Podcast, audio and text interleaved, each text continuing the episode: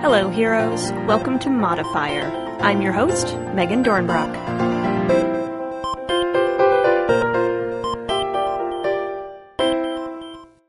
Hey, heroes. This week I spoke to Alex Samoylov about a couple of their games, The Spiral and Parable of the Pit.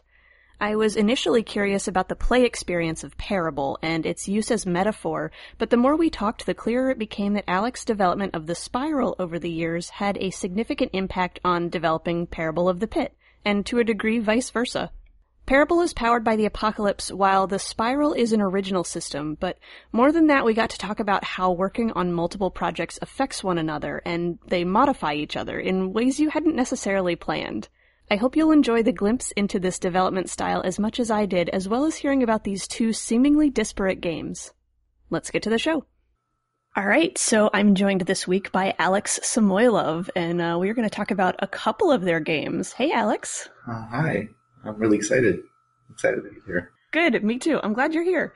Uh, but, but so before we get into talking about some of your very cool games, do you want to introduce yourself a little bit of projects you've worked on, places people might know you from? Uh, sure.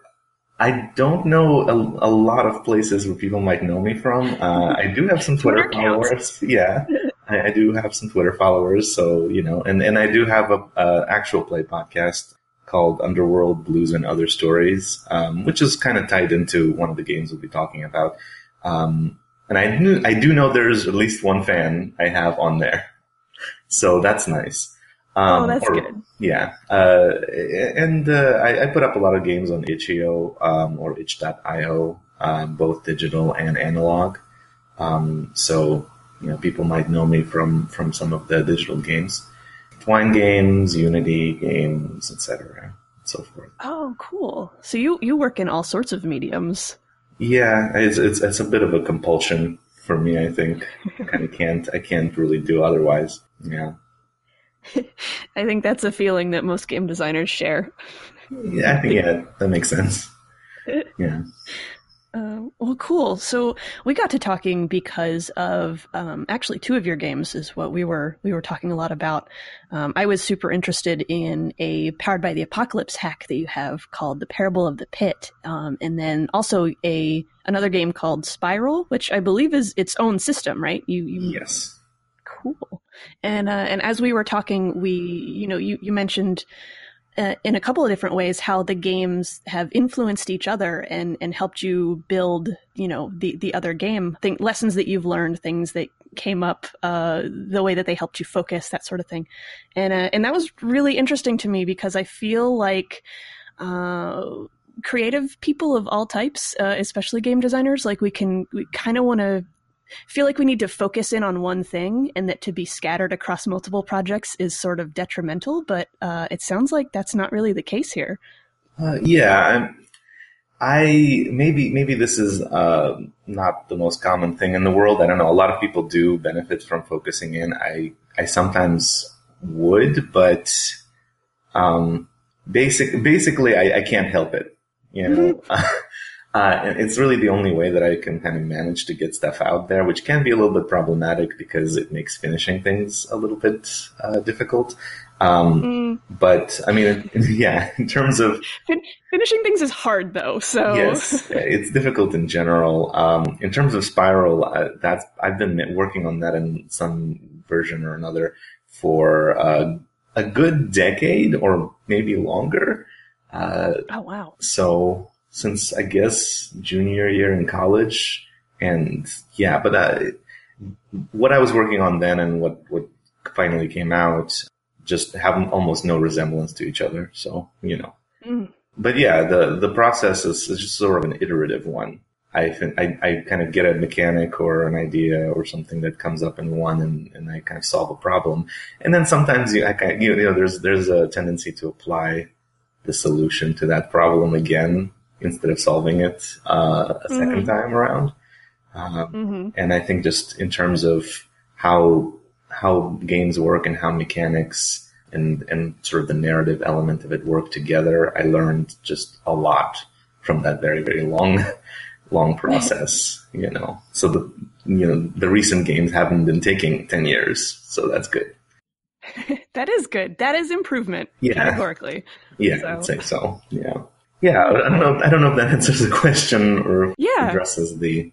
Yeah, that's that's our, our, our thesis that we have set forward for this episode is, Oh. is we'll we'll keep coming back to that point. How about Yeah, uh, then let's start with Spiral then, since uh, chronologically that came first. Um, what kind of game is Spiral? uh, Spiral is uh, fairly kind of. I guess. I guess it's a fairly traditional. I would say, quote unquote, uh, generalist system. So you can basically take it and port it to any setting, any um, kind of game that you want to play. Which you know, I don't. I don't know if the world needs another one of them, but I, I needed it, I guess. So. Yeah. Um, so it exists. It's a percentile based system, so you know D100 and all that. Okay. I find that I find that to just be kind of I like that a lot, basically, because it it, it sort of uh, is a very straightforward way of thinking Mhm. about resolution mechanics. Once you kind of get past the weird the weird die rolling thing, the Yeah. roll low paradigm. And it's actually kind of specifically designed with this sort of hacking philosophy in mind. I basically designed it so that it, it has uh, like specific crunchy rules here and there, but then a lot of Mhm. space in between them or built on top of them for um, GMs and you know players in negotiation with their GMs and um, potentially other designers if they feel like it. I don't know if, if you know I, Yeah. it's going to be out under the OGL, so they can mess around with it they want. Um, for for them to Oh, just very cool. yeah, they can you know build whatever they need on top of it or change things or hack things without sort sort of breaking it. I would hope. yeah. So that's kind of the idea behind it, I guess. Oh, cool. What kind of what kind of setting are you doing in your actual play for Spiral? So in our actual play, we're doing a um, sort of early industrial, sort of Middle Eastern or Persian fantasy-ish, scoundrel-ish setting. So, um, I Okay. makes sense. Basic. So the main characters are sort of these uh, picaresque, like anti-heroes that are going to do a heist um, in a Yeah. this very cosmopolitan desert desert city. You know, they have they have uh, fun and hijinks ensue. So it's you know I've been enjoying that. Excellent. Yeah, it's it's basically a playtest um, uh, opportunity, but I decided might as well record it. Sure, absolutely, and I, and I like that. That's it- it's such a different kind of setting than we usually get with, um, you know, your you, the open systems are really cool in that they let you do anything, but there seems to be some like go tos that we tend to like fantasy, sci-fi. Does it do cyberpunk? Does it do, you know, those sorts of things? So, so to see it do something a little bit different is very cool. Yeah, I was just I was tired of like you know European uh, or kind of Euro centric uh, medieval Hobbit Mm. Hobbit fantasies, Uh, halflings rather. Sorry, I think hob- you're Yeah, allowed to say Hobbit on on the internet. Um, But yeah, but- they're gonna come for you now. yeah, but uh, yeah. So and and you know, uh, I, I'm I'm a person of sort of of, of um, complex descent, uh, of Persian descent in large part. Um, so you know, I wanted to kind of do something that was influenced by that, but um, it has all sorts of you know, it's it's kind of like a weird steampunk magic slash you know fantasy. It'll, yeah, it's it's an interesting setting. Cool. I've been enjoying. Oh, I like that a lot. Yeah. So, so how did you get started making Spiral? What were you trying to achieve when you started? Well, um, I mean, I, I've I, I've always had a bit of it. I guess like a lot of people who either listen to the show or come on the show or whatnot. I, I I just have a very strong tendency to to like make my own stuff, just Sure. as a as a as a compulsion sometimes. Like I said, so you know, I started off with not surprisingly uh, messing around with D and D, and because that's all I knew that existed, and for you know, uh, like a lot of people, I don't super um, love D and D anymore, but I love you know, I obviously have fond Mhm. memories of it, um, and I and I think fifth edition is cool, um, but. Um, yeah. yeah, mechanically, it's, it's you know much better. Uh, but uh, but anyways, uh, you know, I started messing around with D and D, and then when I discovered that other things existed and other things were possible, uh, and sometime Mhm. late in my teenage years, And uh, one of my favorite one of my favorite systems at the time was uh, the well, basically basic the basic role playing system, which I think mm. most people most people know know it uh, through uh, Call of Cthulhu. Right. That's kind of the big flagship franchise uh, for them, but uh, you know it's by Chaosium. And there are things I liked about that, and I, there are things that I didn't like about it. Uh, one of the things that I that I liked is that is the percentile dice, you know, um, and then just kind of the simplicity and the relative the relative quickness with which character creation was achieved, the fact that it wasn't focused on kind of turn-based tactical combat and all of that. That was, you know, that, that, that was a revelation for me. Later on, mm-hmm. Call of Cthulhu is, you know, has problems. It's not just, you know, not mechanically speaking, just in terms of representation and ableism and san- sure. sanity mechanics. Um, I could talk about mm-hmm. that for a couple of uh, weeks, but um, but primarily I was just like there's still there was still too much sort of I wanted to, to, to simplify it further in a sense. And okay. at, the time, I had no idea how I was going to do that. Like I messed around with, with D&D and I made my, my own modules and I wanted to run my players through it. But then, you know, in middle school and high school, it doesn't always work out. It really depends on whose mom or dad are willing to like pick you yeah. up and drive you, you know. so, you know, I, I, I made all of that stuff, but I had a system to work with and make, and, you know, being an ambitious child doesn't necessarily translate into skill or ability, but it's a good learning experience. So I think I think in, in a certain mm-hmm. sense, I sort of started fiddling around with it in like in, as early as high school. Um, but like around, like I said, like around like college, I the I don't know. There's a long story there, and I guess the short story there. Um, the long story is uh, well, the short version of the long story is that someone I knew from high school, um, quote unquote, commissioned, but for free, which I shouldn't do, need to basically write a murder mystery party for them for 40 people. Oh my gosh. Yeah, yeah it was not a, it was not a good idea. I should not have said yes to that. Um, I know that now. And, and, and it was, yeah, it was 40 people and, you know, I had to write all these different characters and figure out a way for that to work as a murder mystery. And I've never done anything like that before. And it was, you know, it, it was fine. It, it destroyed my, my soul a little bit. Um, because I, you mm-hmm. know, again, I, I had no idea what I was signing up for. But then after having gone through that ordeal, I was just like, you know, if I can do this, I can do anything. So I got really excited and started instead just working on my own thing. And, um, you know, it was terrible for about five years, five or six years after that. Well, but it's all about the perspective that you right. have on it. Yeah, I mean, yeah, like as a broad theory thing about tabletop RPGs and storytelling games and you know analog games in general. I, think storytelling games in particular. You know, a lot of times people talk mm-hmm. about like whether something works or doesn't work, and mm-hmm. ultimately, that I think boils down to are the people who are playing and buying into it in that one moment? Is it working right now? And is it also doing yeah. what the sort of designer wants it to do? Because everything works if you want it to. Mm-hmm. Um, because, you know, I, I don't like, um, Pathfinder very much in terms of the mechanics. I no offense to, and you know, I, I, but here's the thing. I personally may not be super into it, but it's one of the most popular systems in the world It might maybe, maybe the most sure. popular. And you know, who, who am I to say anything about that? That's that, that says something. you know? So clearly, it works for people, not just not for me. You know, I play in a Pathfinder uh, game on Thursdays, but mostly for social for social reasons, not.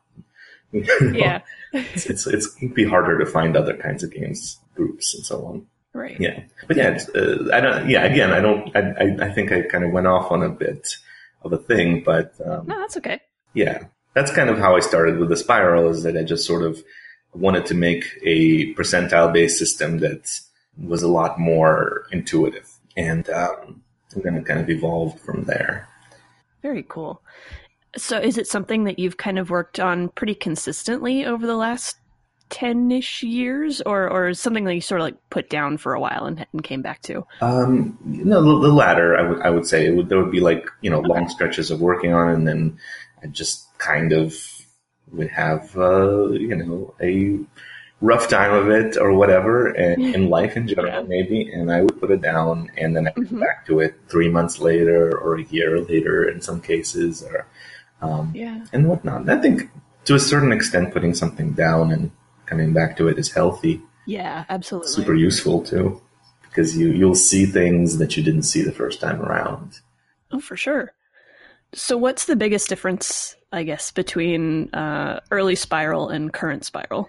Oh, there are things I don't even I don't even know if I want to talk about early spiral, but um, uh, it's hard to remember though too because um, yeah, because there are certain there's well I mean I I, I obviously um, reworked the stats like a hundred times over. You know, there it's a I made some very like now some of the other games that I make that I make um, tabletop wise maybe are a little bit more in the um, in the non-traditional format in terms of like you know there are no failure state games or you know uh, mm-hmm. games that have like and you know powered by, by the apocalypse hack and so forth um, and in, in a lot mm-hmm. of ways the, the, last big revision round for spiral was over the past two years and this is when i was already kind of a lot more influenced by other things as well and more aware yeah. of a lot of the stuff that's out there I, I, I would say that um, that I, I intentionally at that point made some some very kind of traditionalist decisions.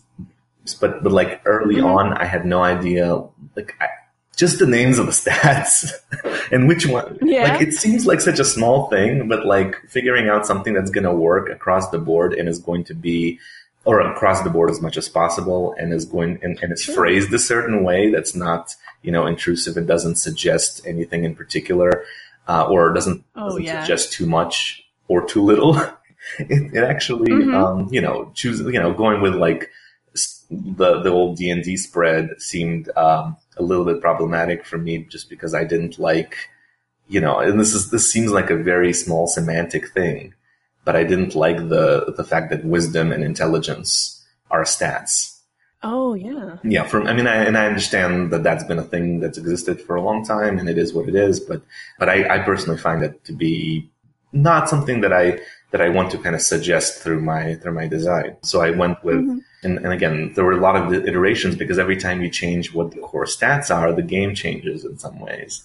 Yeah. And and, and that yeah, that's probably one of the most obviously there were a lot of changes, so it's hard to to keep them straight. but that was like a core thing that when it finally solidified, you know, it was like, okay, you know, here here they are and now it works the way that I wanted to again. Um, so, so yeah, so I just went with knowledge and will because those are not things that imply something that are, you know, that, or to a certain extent, I think everything does, but, uh, but they, they don't, they're not as, um, innate or inherent. And, uh, you know, I don't like this idea of like, oh, my character has, you know, five intelligence or nine intelligence. What does that mean? How am I supposed to role play them? And, and I right. just feel like figure out figure out their wisdom or whatever on your own and through your role play. And, and, and, intelligence in my opinion is not really it's a problematic concept in general in culture. So.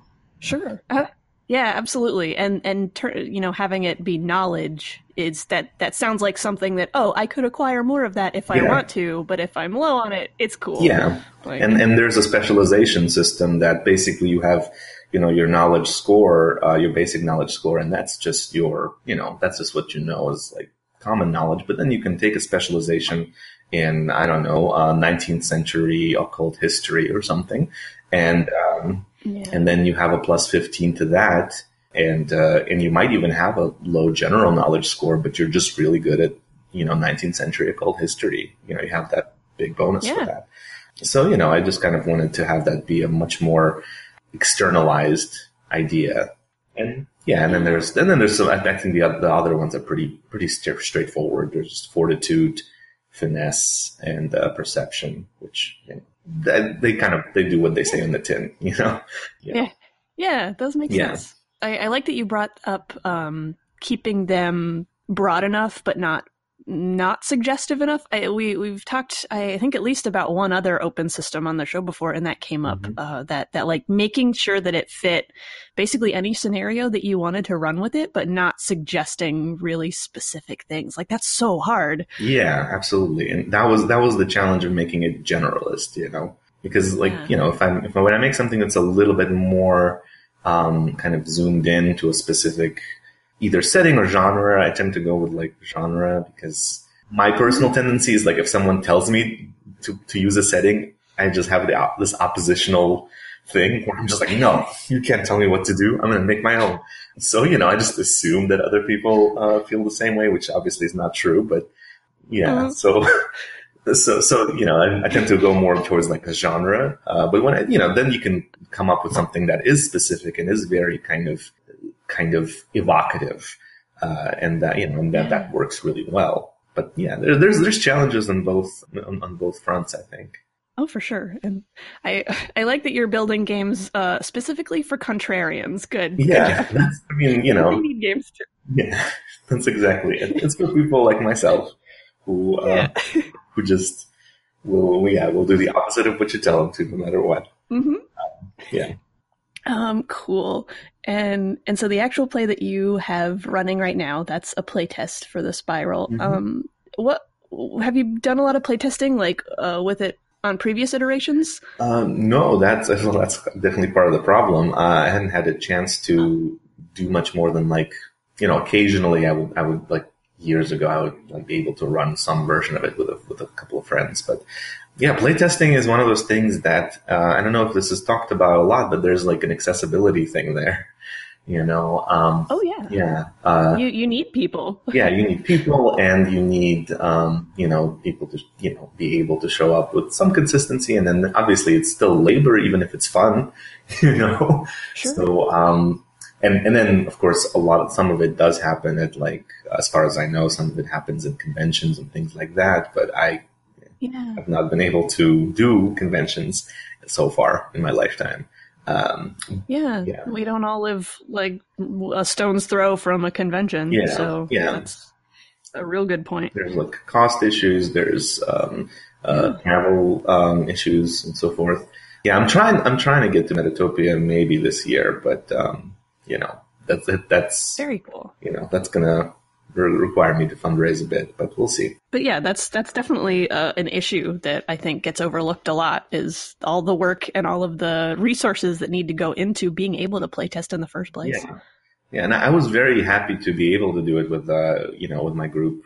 Uh, on the podcast, you know, I can give him a shout out a little, a little bit. Yeah. You know, Eric and Ali and J- Jabari are, are fantastic. and you should have Jabari on, on the show if you would like because because they're a fantastic designer and they do art for tabletop games as well. Yay! Yeah, they did. My Um, favorite kind of people. yeah, they did. Um, they did the uh, the new tarot deck for uh, for Bluebeard's Bride. Yeah, it's it's it's fantastic. oh fantastic. gosh. Okay. It's fantastic. It is. It's beautiful. Yeah, yeah, they're they're fan- they they also did a lot of a lot of work for uh, for a 7th Sea deck, or I think all of like yeah the Sorte deck for 7th Sea. So it's yeah, cool. Uh, but yeah, I, I'm just really, really um, grateful for them. You know, uh, for all for all three of them. You know, playtesting and agreeing agreeing to play with me.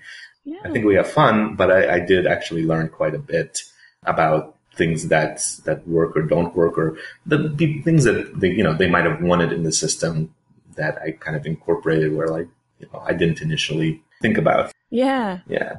Have, have has being able to do this playtesting consistently changed like how quickly you're editing or like making changes to the game, like or, or the the way in which you do that? Uh, to a certain extent, yeah. I mean, we're we're on a sort of semi hiatus right now uh, from you know the new year on, It's just because life stuff. Mhm. But uh, but our first sort of arc that we did, um, you know, those, those eight sessions, I think I, I managed to iterate on stuff uh, on on a lot of the kind of new things, especially, but also just things that I had not foreseen. For example, and this is this may sound really silly, but I, for some reason, did not foresee that players may want to roll against each other at any point. Um, this, yeah, Mhm. this, despite my contrarian nature, I was just like, oh, they're all just gonna just Yeah. gonna cooperate. Um, Everyone will get along. Yeah, Sure. So we had to figure that out on the fly in on the podcast. Oh no. Um, and then I was, I, I just had to be like, well, that was fine as a solution for the moment, but let, I actually have to write this mechanic now. Um, Yeah. Which seems like, of course, uh, somehow that didn't occur to me. Yeah, so there's a lot of uh, a lot of iteration and, and just it, it was I think kind of an accelerant um, to an extent. You know, I try not to just just because again playtesting is not something that I that I can reliably kind of access a lot of the times. I try not to kind of make myself feel bad when it doesn't happen or when I kind of can't do it for a while. Just I try to play test it in my head all the time. I don't I don't know the um I don't know the uh how useful that is. But uh I mean, it's it's better than nothing. yeah, it's Like, better than nothing. Yeah. Yeah. So that's the spiral, Mhm. more or less, Yeah. um, that you've been working on for quite a while. And then the other game that I wanted to talk a bit about was the Parable of the Pit, and that Mhm. one is a that is a hack. That is a powered by the Apocalypse game, right? Yep, that's a Powered by the Apocalypse game. Um, it's pretty stripped. It's a pretty stripped down Power of the Apocalypse game, but it does, you know, use the, the core resolution mechanics and it has some moves. And, well, yeah, it doesn't have playbooks, but Yeah, I noticed that. That was interesting too. Um, it, it does have those moves, and and what really got my interest in the like initially about it was it seemed like um, for Parable of the Pit you had a very specific experience that you wanted to capture from the beginning. yeah, Um, you want to talk about that a little? Uh, sure. Yeah, that one's a little bit more conceptual, um, I guess. Um, ultimately, it kind of boils down to being a what I would call like a survival horror dungeon crawl because I I actually, um, you know, for all my love of like storytelling models and my occasional dis- disparaging comments about Pathfinder and so on, I do love Mm-hmm. dungeon crawls and the idea fun. yeah, and just the idea of like a cool and weird and endless uh, subterranean labyrinth of some kind, you know, uh, as a concept. But then I I also kind of wanted to to kind of change the parameters of that a little bit, and kind because a lot of the kind of traditional fantasy stuff uh, posits that as a heroic activity or as this either glamorous or just really fun or just very kind of it's an activity of adventure and exploration and discovery which i think is fantastic and great Mhm. um, but i kind of I, I'm, I'm kind of fascinated by the idea of sort of the dungeon not necessarily like a castle dungeon or but just this idea of a subterranean space as a metaphor for Yeah. subconscious spaces and struggle and darkness and danger and things like that. And so I wanted to kind of bring that out a lot more. So it's more about, uh, it's a survival kind of situation and it's, it's disempowering kind of on purpose, I guess, if that makes sense. Yeah. Um, as opposed to, you're not really cast into the roles of heroes, uh, in this particular kind of variant.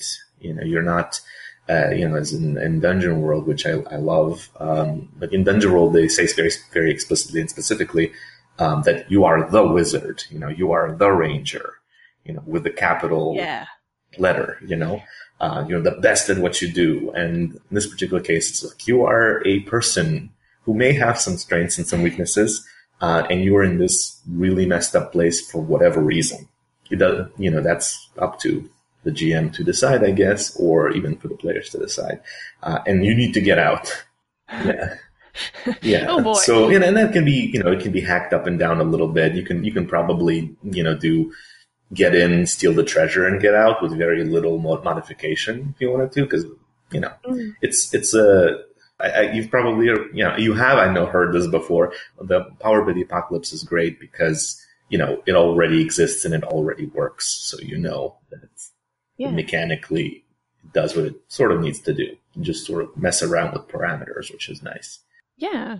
And everybody has to have a an apocalypse world hack. It's Exa- it's the law. Yeah, no, that's exactly it. I, I was just sitting there when I when you know I, I, I was uh, I, when I when I had this idea, I didn't know what I was going to do with it mechanically, and then I was just like, well, I have to fulfill my quota, so yep.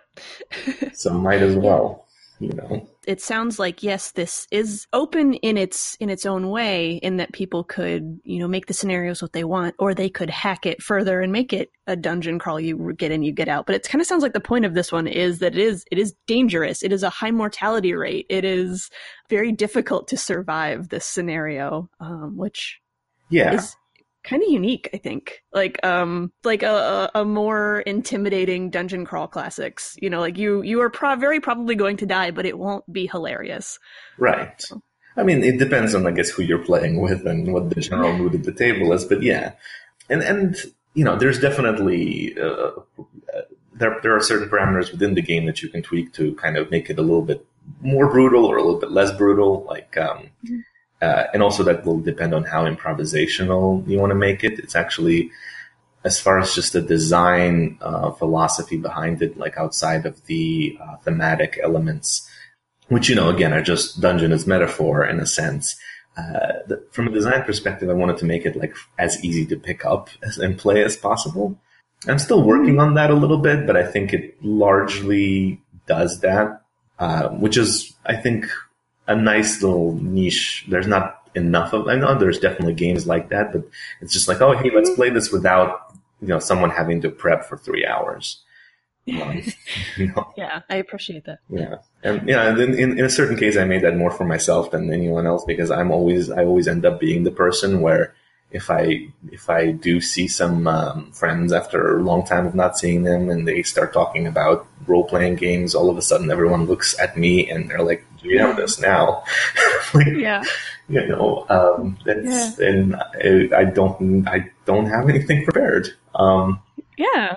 We, we don't all walk around with just eight, six different scenarios in our back pocket. Though some people do, and that's yeah. amazing. Yeah. Now I have more because I've been, you know, working on so many different things. But um, you know, generally, generally, mm-hmm. I don't have them kind of just oh, there. For, for, sure. Yeah.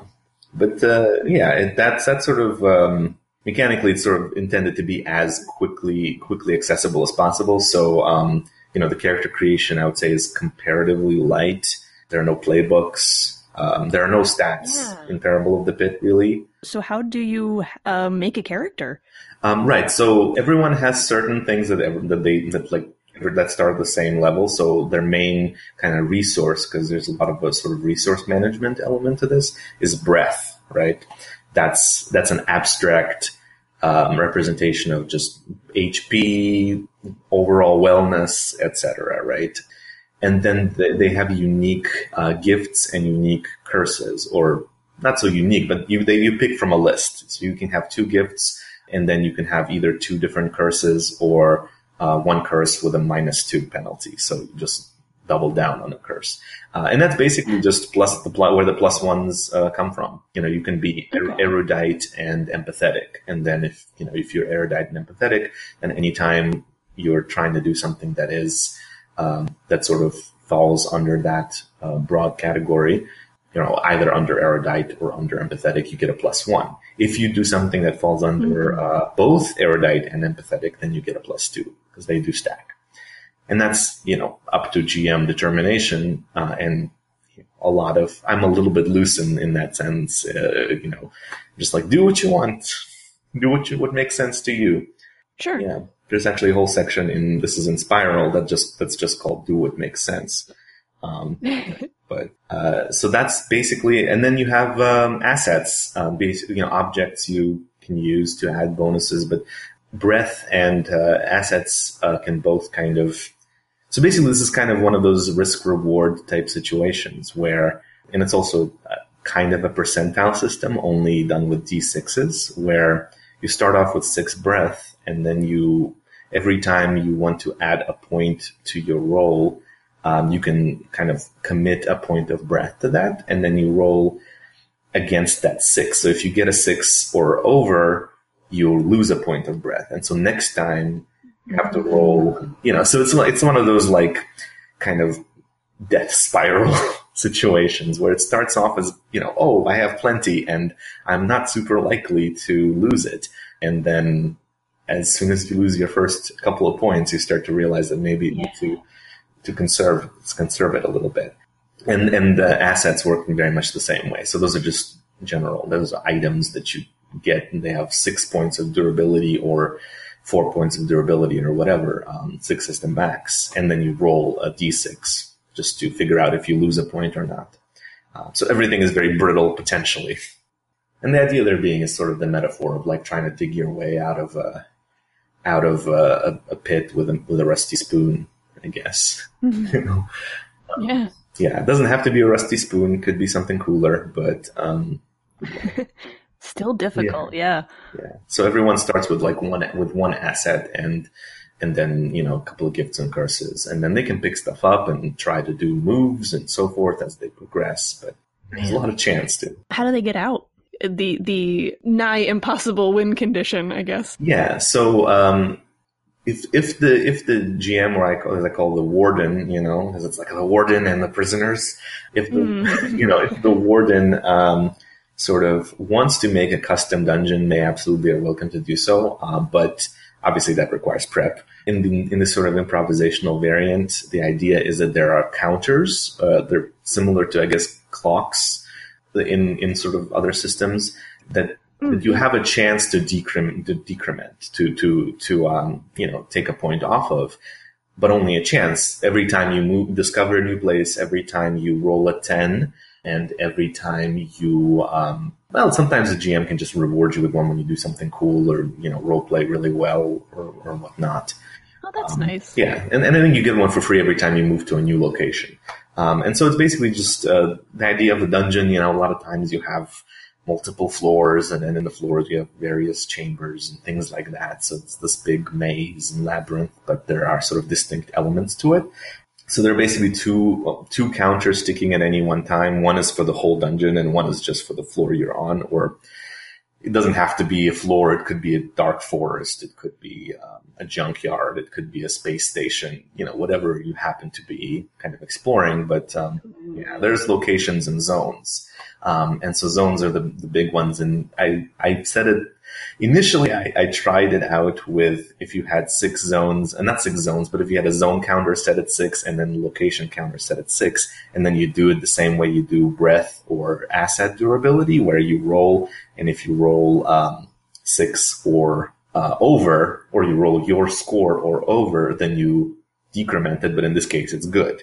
However, that just creates sprawling, massive, impossible dungeons, and if you really yeah. like that's fine if that's what you want. Um, and you know, I, I, I, set it up a little bit more uh, reasonable uh, as a default. The default is, is a little bit more reasonable now. Now you now the GM gets to decide how big it is in terms of zones or floors or whatever. If they can only have one, if they want to have a very short game or three or whatnot.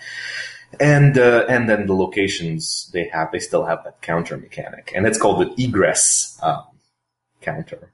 You know. mm pardon, you know, that's a good, that's a good word. And, you know, I, I, I, flirted with making the name of the game Egress, but uh, I already had like a Twine game that was called Egress and, you know, and recycle names. Yeah. Oh, yep. No, no, not allowed. no one's ever done that and yeah, you're not allowed it's, to. It's, it's forbidden.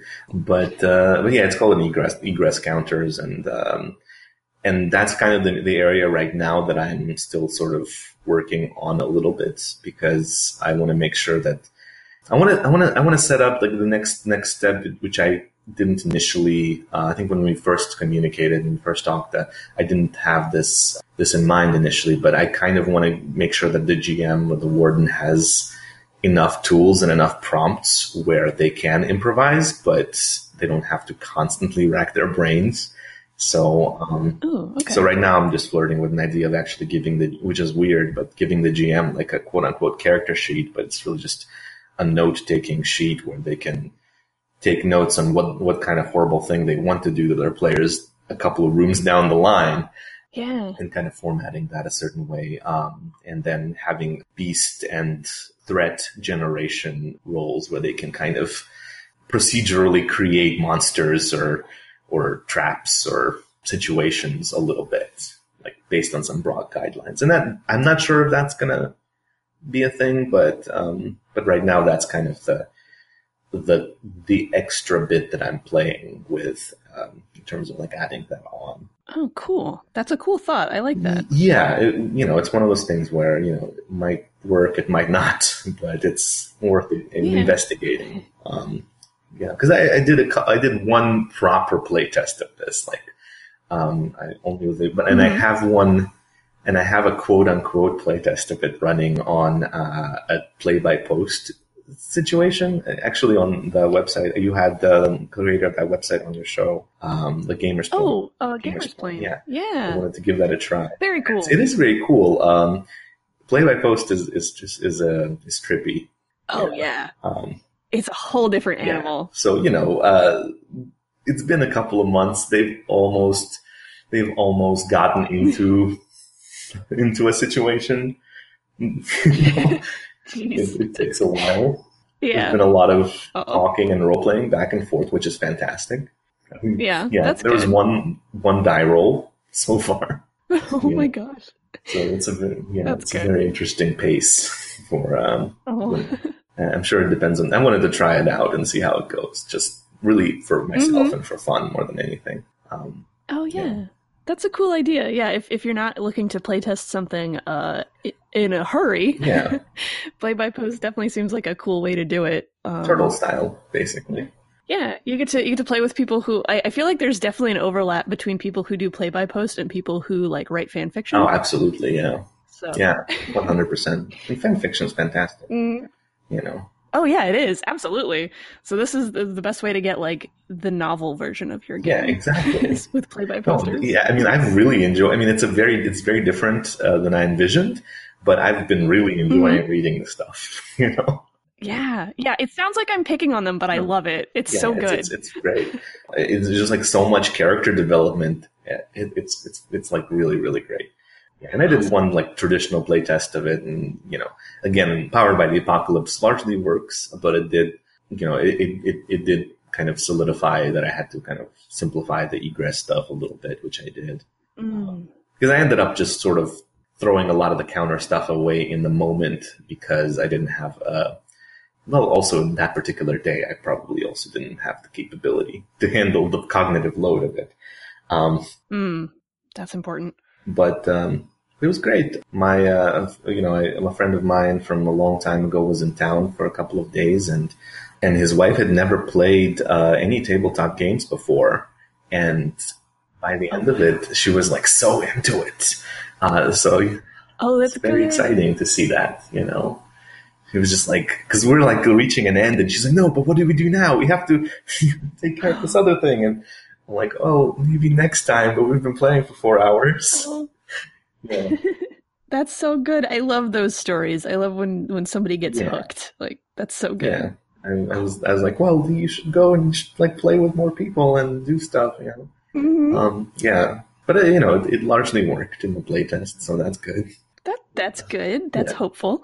And so, like on the surface, this this the spiral and the parable of the pit, like they sound like super different games. Like the spiral being really open, and parable having like a very kind of specific experience in mind. But um, but as we were talking, it sounded like they both helped each other. You know, while, while as you were working on them. So like, what's um what's one of the ways that like parable helped you figure out something in the spiral or vice versa? Um, a lot of it goes from spiral to parable, but there there were cases I think Oh, cool. uh, there were cases I think where where parable kind of uh, reflected back a little bit, but um, I think I think a big one is. And this is just again my like a, a personal design choice because I, I know that some people will like this sort of thing and some people will definitely not like this sort of thing. But I like the idea of sort of very interpretive skill systems where you know I don't give you like a, a list of skills and you get to pick them or or whatnot. But um, the, the the idea that things can be kind of defined and and there there a lot of the freedom can be given to sort of the players and the, GM and the people kind of experiencing the game. I don't have to map out every little. Is basically the, the the idea that crunch is not is not a requirement or necessity. Because Yeah. I, I think I think probably that to answer a very a question you asked a very long time ago, I guess uh, earlier on. Um, that's probably one of the biggest differences. Of the early versions of Spiral were just so much more crunchy because I didn't know. I, did, I mean, Oh, I was okay. trying to simplify it, but I didn't know how. Mhm. I didn't know what I was doing, and I kept modeling like, okay, well, what if what if the you know character is in the desert and they've been bitten, stung by a scorpion, but the, and the poison is you know, and, and all this other stuff. Like, how do I model poisons, different kinds of poisons, and you know, a lot of that also um, you know reflects on how the priorities of I think um, a lot of popular games are. Is it's, it's very much about those kinds of things, um, which is cool. But then in eventually, and, and, I- and I, I think Spy, it definitely came with Spiral first, and it, it carried over to Parable, and it carried over to a lot of the other things that I've done. I kind of decided, especially for like skills and so forth, that I'll, I'll let the, the players make up a number of their own. They get certain types of bonuses for them, you know, certain numbers. Um, their numbers are consistent, but they get to basically, in negotiation with the GM, say, okay, so I want um, my character to be able to do this, this, this, and this. Um, how do I build that? You have six skills to six slots to fill in. You just put words in them. That's literally it, you know. And then those words become um, become kind of the definitions, and they they, they become the, influence influence behind your bonuses and things like that.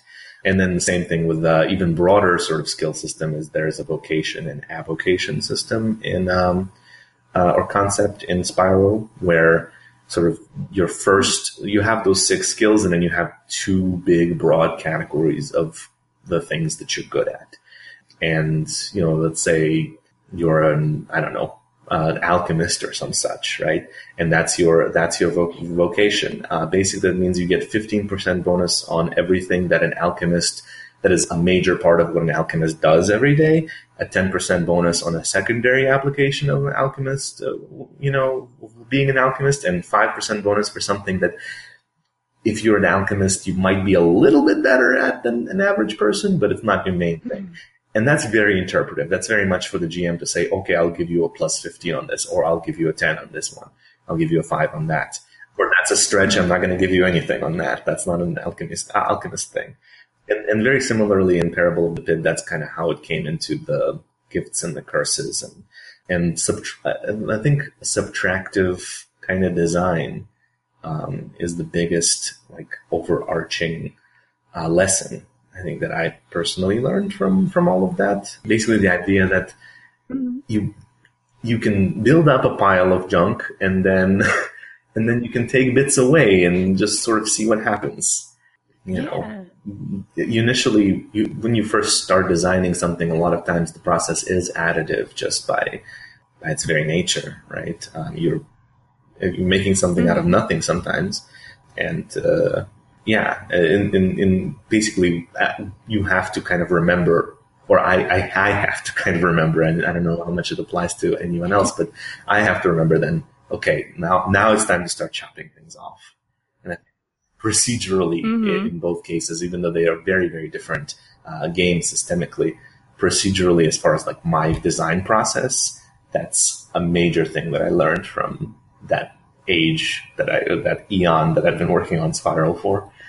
Yeah, and, and you know, it applies to a couple of other. I, I've, I've, I've uh, a couple of other games that I made. Some, a lot of them again did not take ten years. Um, I recently, yeah, I recently That's released okay. one, uh, and it's free on the itch, um, called uh, "By Hook or by Crook" or "The Gilded Cage," um, and it's Ooh. yeah, it's intended to basically uh, model very specifically escape from the Gilded Cage scenarios, which is like the the TV show, both TV shows, uh, TV show versions of The Prisoner. Uh, that's a, a very strange Oh, okay. um, 19, I think was it 67 or 87? 87?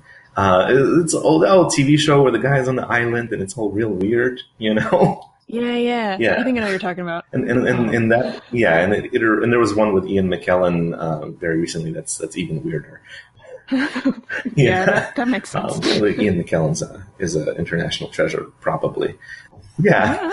Um, but, uh, uh, but yeah, and I I think all of them kind of feed into each other because I, you know, I love that death spiral mechanic. I just love the that you know you think you have a full um, kind of kind of the full meter, but then every time you use that power, there's a chance that that, that meter is going to go down, and then from that point you actually have a higher chance the meter is going to go down, and then an even higher chance.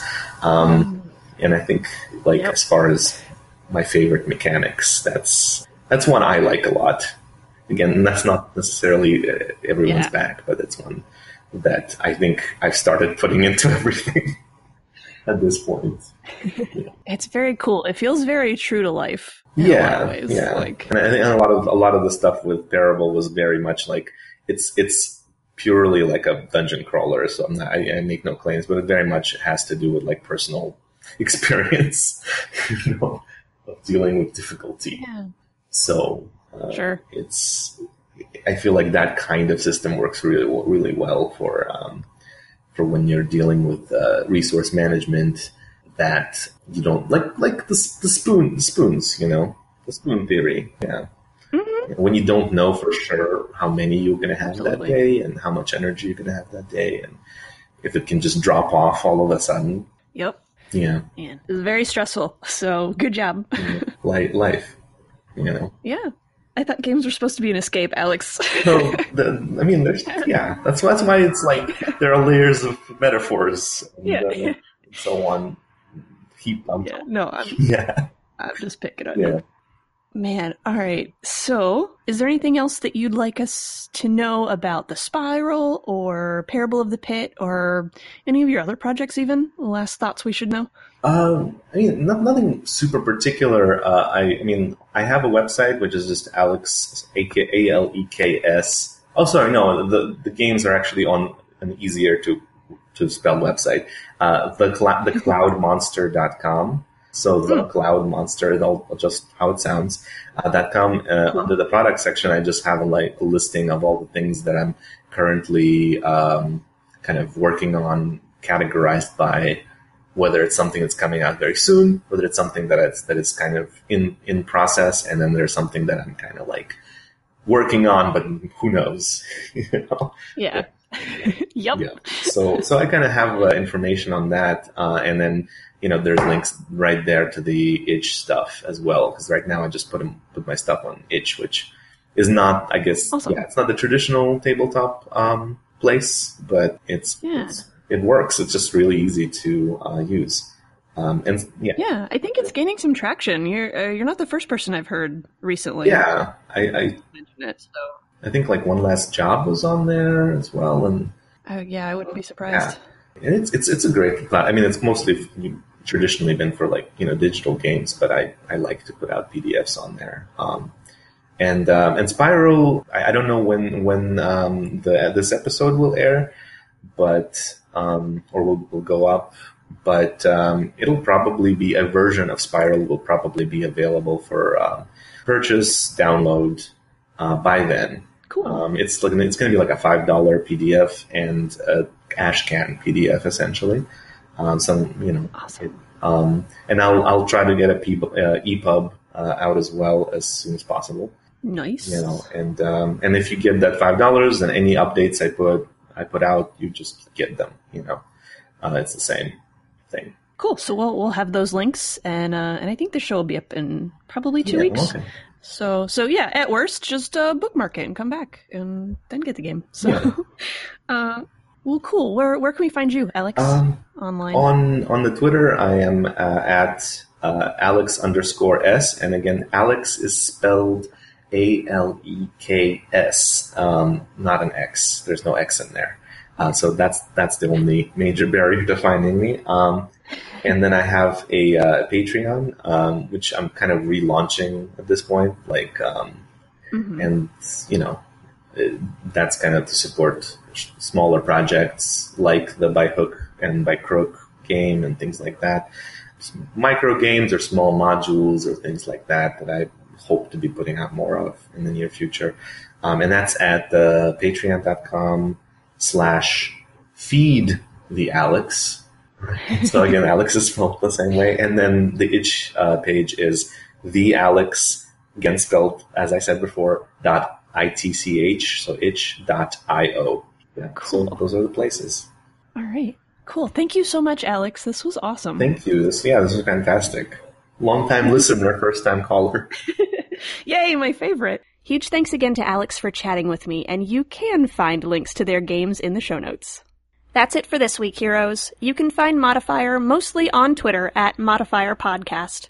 We also have a Tumblr, Facebook, and G Plus with varying levels of upkeep success, all under the same Modifier Podcast name. You can email me directly with questions, comments, or show suggestions at modifierpodcast at gmail.com. Modifier is a proud member of the One Shot Podcast Network, an incredible family of RPG podcasts that include shows like One Shot, Campaign, Backstory, Adventure, Neoscum, System Mastery, and Talking Tabletop. Adventure is an actual play podcast hosted by Pranks Paul that focuses on generating fan fiction for established books, TV shows, and movies through tabletop gaming. Adventure will feature a rotating cast of players in a variety of media properties. Find out more about all these shows at oneshotpodcast.com. Modifier's theme music was created by my favorite Bothan, Kat Greenfield, whose myriad talents are on display at katgreenfield.com. Join me again in two weeks for another episode of Modifier. See you then.